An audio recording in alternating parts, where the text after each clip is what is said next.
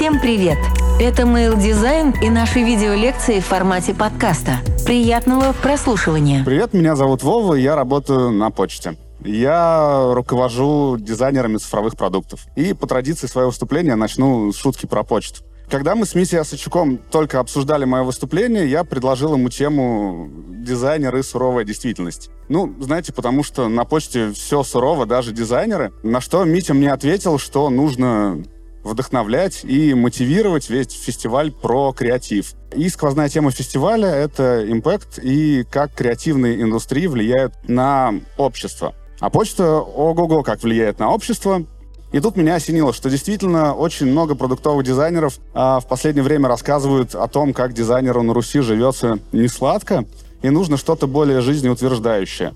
Что слишком многие рассказывают про преодоление трудностей, и это правильно, об этом надо говорить, но кажется, что за этим всем теряется ну, смысл нашей деятельности, то, зачем мы вообще, дизайнеры, занимаемся дизайном. Вряд ли для того, чтобы просто делать удобно, красиво, там, не знаю, заработать себе эмоциональное выгорание или, там, не знаю, приносить пользу. То есть, конечно, это все, но, но зачем? И вот меня часто спрашивают, зачем я вообще в почту пошел работать, и на лицах вопрошающих часто читается, кто вообще в здравом уме пойдет на почту заниматься дизайном. Были, наверное, говорят они, и другие интересные оферы из прекрасных компаний. Да, были, но было Плюс к этому очень много причин для того, чтобы пойти работать в почту. И основная из них, пожалуй, это масштаб. И когда я говорю масштаб, я имею в виду не возможность запилить какой-то огромный продукт а, или поменять процесс логистического гиганта. Нет, это, конечно, тоже классно, но это следствие, а не причина. Самая главная причина — это масштаб. Это реальная возможность изменить жизнь 140 миллионов людей. Это возможность сделать что-то значимое и заметное для реального мира, сделать жизнь жителей нашей страны чуть проще, чуть спокойнее, чуть легче, потому что дизайнер должен менять мир. Очень пафосная фраза, но зачем тогда еще нужны дизайнеры, как не для этого? Запилить формочку или какую-то кнопку, ну, так себе цель, хреновенькая. Может быть, для того, чтобы конверсию на продающих страницах повышать, ну, тоже так себе история.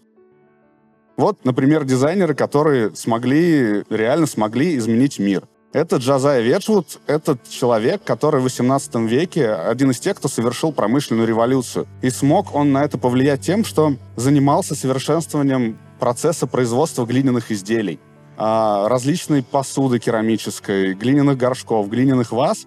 И об этом очень здорово написано в книжке «Объекты желания» Эдриана Форти. Советую почитать. А еще это дедушка Чарльза Дарвина, поэтому как бы вдвойне мир изменил. Дитер Рамс изменил мир. Думаю, про этого парня рассказывать не стоит. Это человек, который изменил вообще промышленный дизайн, работая в компании Браун. Борис Лахман тоже изменил мир. Он сконструировал забор, который украшает почти каждый город в нашей стране. ПО-2. И Раида Фомина тоже изменила мир. Она разработала дизайн банки со сгущенкой. Причем дизайн оказался настолько удачным, что спустя 80 лет его ну, до сих пор тиражируют. Придуман он в 1939 году. Я ни в коем случае не хочу сравнивать вклад в изменение мира этих людей. Я лишь хочу подчеркнуть, что мир можно менять по-разному, в разных масштабах. Можно менять там в масштабе Вселенной, планеты, какой-то страны, какого-то города. Можно влиять на какую-то сферу жизни или на крохотную рыночную нишу. Все способы хороши, главное — менять жизнь людей. И желательно делать это к лучшему.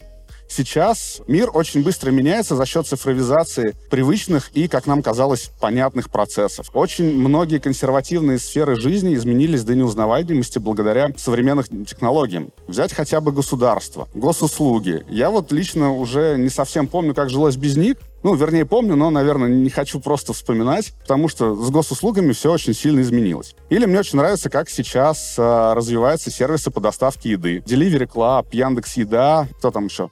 Foodplex, кухня на районе, эти ребята меняют представление о целой индустрии.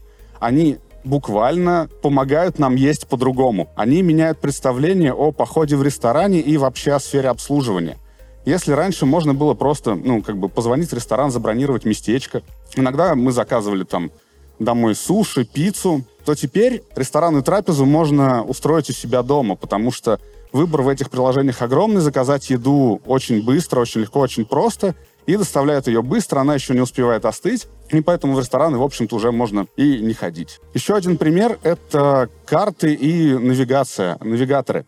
Они изменили наше представление о том, ну, о навигации в целом и о путешествии на автомобиле в частности. Например, раньше, чтобы доехать там из одного города в другой, нужно было пользоваться какими-то огромными картами, неудобными атласами. И те, кто хоть когда-то бывал в роли штурмана, меня, наверное, поймут. Это очень увлекательное занятие, но требует некоторой концентрации, потому что нужно постоянно следить за поворотами, километражом. А теперь маленькая коробочка, умная смартфон — нам говорит, где поворачивать, где остановиться, где сбросить скорость, оплатить парковку, где заправка и так далее и тому подобное. И ребята, которые сделали там приложение по доставке еды, карты и навигаторы, они действительно изменили мир, и кажется, это очень классная и благородная цель — изменить мир. Это не просто приложение забацать или там формочку запилить. Это гораздо-гораздо важнее.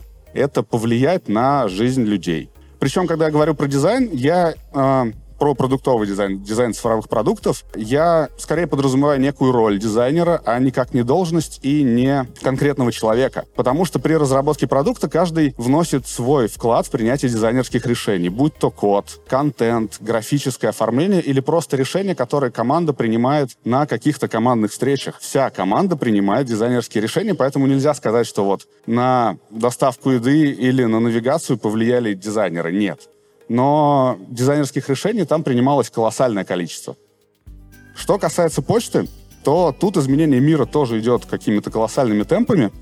И я приведу пару примеров, и ради разнообразия не буду говорить ничего про продажу пива и доставку посылок дронами, а сосредоточусь на каких-то более приземленных примерах, например, на доставке посылок. С учетом того, где я работаю, я получаю очень много обратной связи про почту, часто от друзей и знакомых, часто мне пишут незнакомые люди, тоже какую-то обратную связь оставляют. Но если оставить в стороне всякие шутеечки про это, если убрать обсуждение каких-то свежих новостей, там, про 85 миллиардов и про все другое, то большинство обратной связи, которая остается, она положительная, по моим ощущениям. Я никаких исследований не проводил, но кажется, что это так. А, и связано это в основном как раз с процессом получения посылок на почте. Обычная ситуация. Вам на почту пришла посылка с Алиэкспресса с фиксатором для голубя, который вы так давно ждали. Вы об этом знаете, потому что получили уведомление по СМС, по электронной почте и идете на почту с телефоном и показываете оператору штрих-код, вам приходит смс, вы набираете код из смс и забираете свою посылку. Не надо заполнять никакие бланки, не надо писать свои паспортные данные на обратной стороне этого бланка. Нет, все проходит легко и просто. Да, перед этим надо получить простую электронную подпись в приложении, в отделении или на сайте – там возможно постоять в очереди какое-то время. А, но в остальном это какая-то магия. Вы просто называете код из смс, забираете посылку и все. Кстати, недавно мы научились напоминать вам о посылках, когда вы проходите мимо отделения, в которых она лежит. Это надо включить в настройках, но это уже работает. И таким вот магическим образом уже 80% посылок выдаются на почте. 80%. Причем простую электронную подпись, чтобы это стало возможно, получило уже 20 миллионов человек. 20 миллионов пользователей, вернее. Это одна седьмая часть населения нашей страны. И это очень круто поменяло мир в отдельно взятой стране. И несмотря на то, что это услуги всего год, это очень крутые темпы роста. Как следствие, меньше бумаги тратится, потому что не нужно заполнять при получении какие-то бланки. Люди меньше времени проводят в отделении, больше могут потратить там на свою семью, на какие-то свои задачи, больше стали хвалить почту. Это здорово. Причем мир меняется не только для физических лиц, но и для компаний. Например, еще три года назад для того, чтобы средние там, и маленькие компании могли отправлять своим клиентам фиксаторы для голубей, нужно было пройти 9 кругов ада. Реально, только на заключение договора уходило две недели. Ой, вернее, не две недели, а двух недель до бесконечности.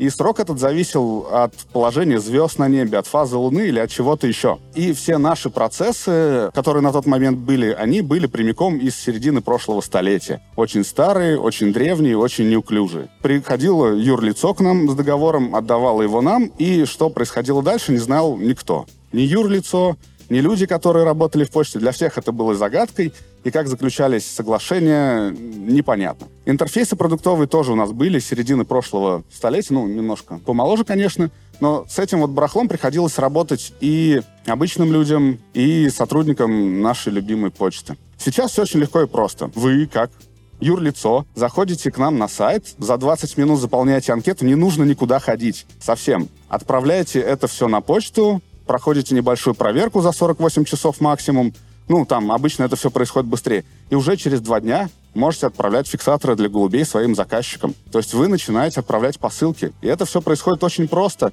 Вы загружаете к нам список заказов, мы его обрабатываем, разбираем все на бланки, определяем стоимость пересылки каждой позиции, каждой посылочки – и выдаем необходимый набор документов, которые можно в одно движение распечатать. Это очень важно, потому что обычно к нам компании приходят с десятками и сотнями посылок. Они все это печатают, клеят на посылки и несут к нам.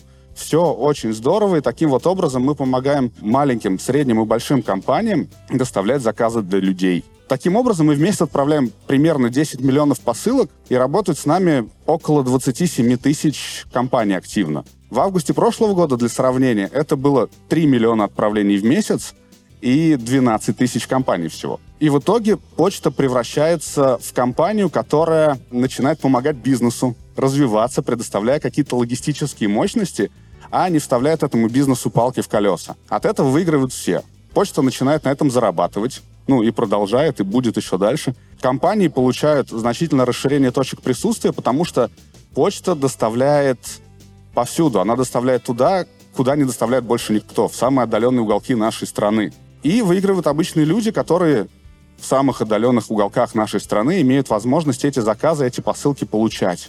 И вот так вот, потихоньку, помаленьку, э, мы цифровизуем почтовые процессы. Я рассказал лишь про один из них, когда посылка с фиксатором для голубя путешествует от интернет-магазина до конечного клиента. В этом процессе участвуют компания, почта, человек — но при этом остается очень много продуктов, которые мы тоже стараемся цифровизировать, но, к сожалению, обо всех них не могу рассказать из-за ограничений формата. Но есть одна социальная инициатива, про которую я хотел бы рассказать. В силу разных причин технический прогресс э, добрался далеко не во все уголки нашей Родины. И существует огромное количество сел, деревень, поселков, урочищ, куда регулярно добирается только почтальон. А это, по сути, единственный способ связи таких населенных пунктов а, не только с государством, но и, в принципе, с внешним миром. И вот в таких вот населенных пунктах почтальон может играть роль некого технологического хаба когда жители с помощью почтальона могут оплатить, там, не знаю, детский садик, квартплату, возможно, заказать какие-то продукты на дом, узнать какие-то новости, заполнить медицинский опросник. Кстати, в последнем случае почтальон действительно проводит медицинский опрос людей и отправляет данные в, там, в ближайшие районные больницы, чтобы за их состоянием издалека там следили. Причем эта проблема касается еще и больших городов, где много маломобильных граждан, которые, ну, из-за условий среды не всегда в состоянии выбраться из дома, и тогда на помощь может прийти, в общем, почтальон. И кажется, что с помощью таких инициатив у нас, у почты, получается менять мир оказывать влияние на общество и, возможно, приближать будущее хоть ненадолго, но там, куда оно в силу разных причин пока еще не смогло добраться. И кажется, что это отличная, амбициозная цель для любого дизайнера, для любого разработчика цифровых продуктов поменять мир и оказать какое-то влияние на людей.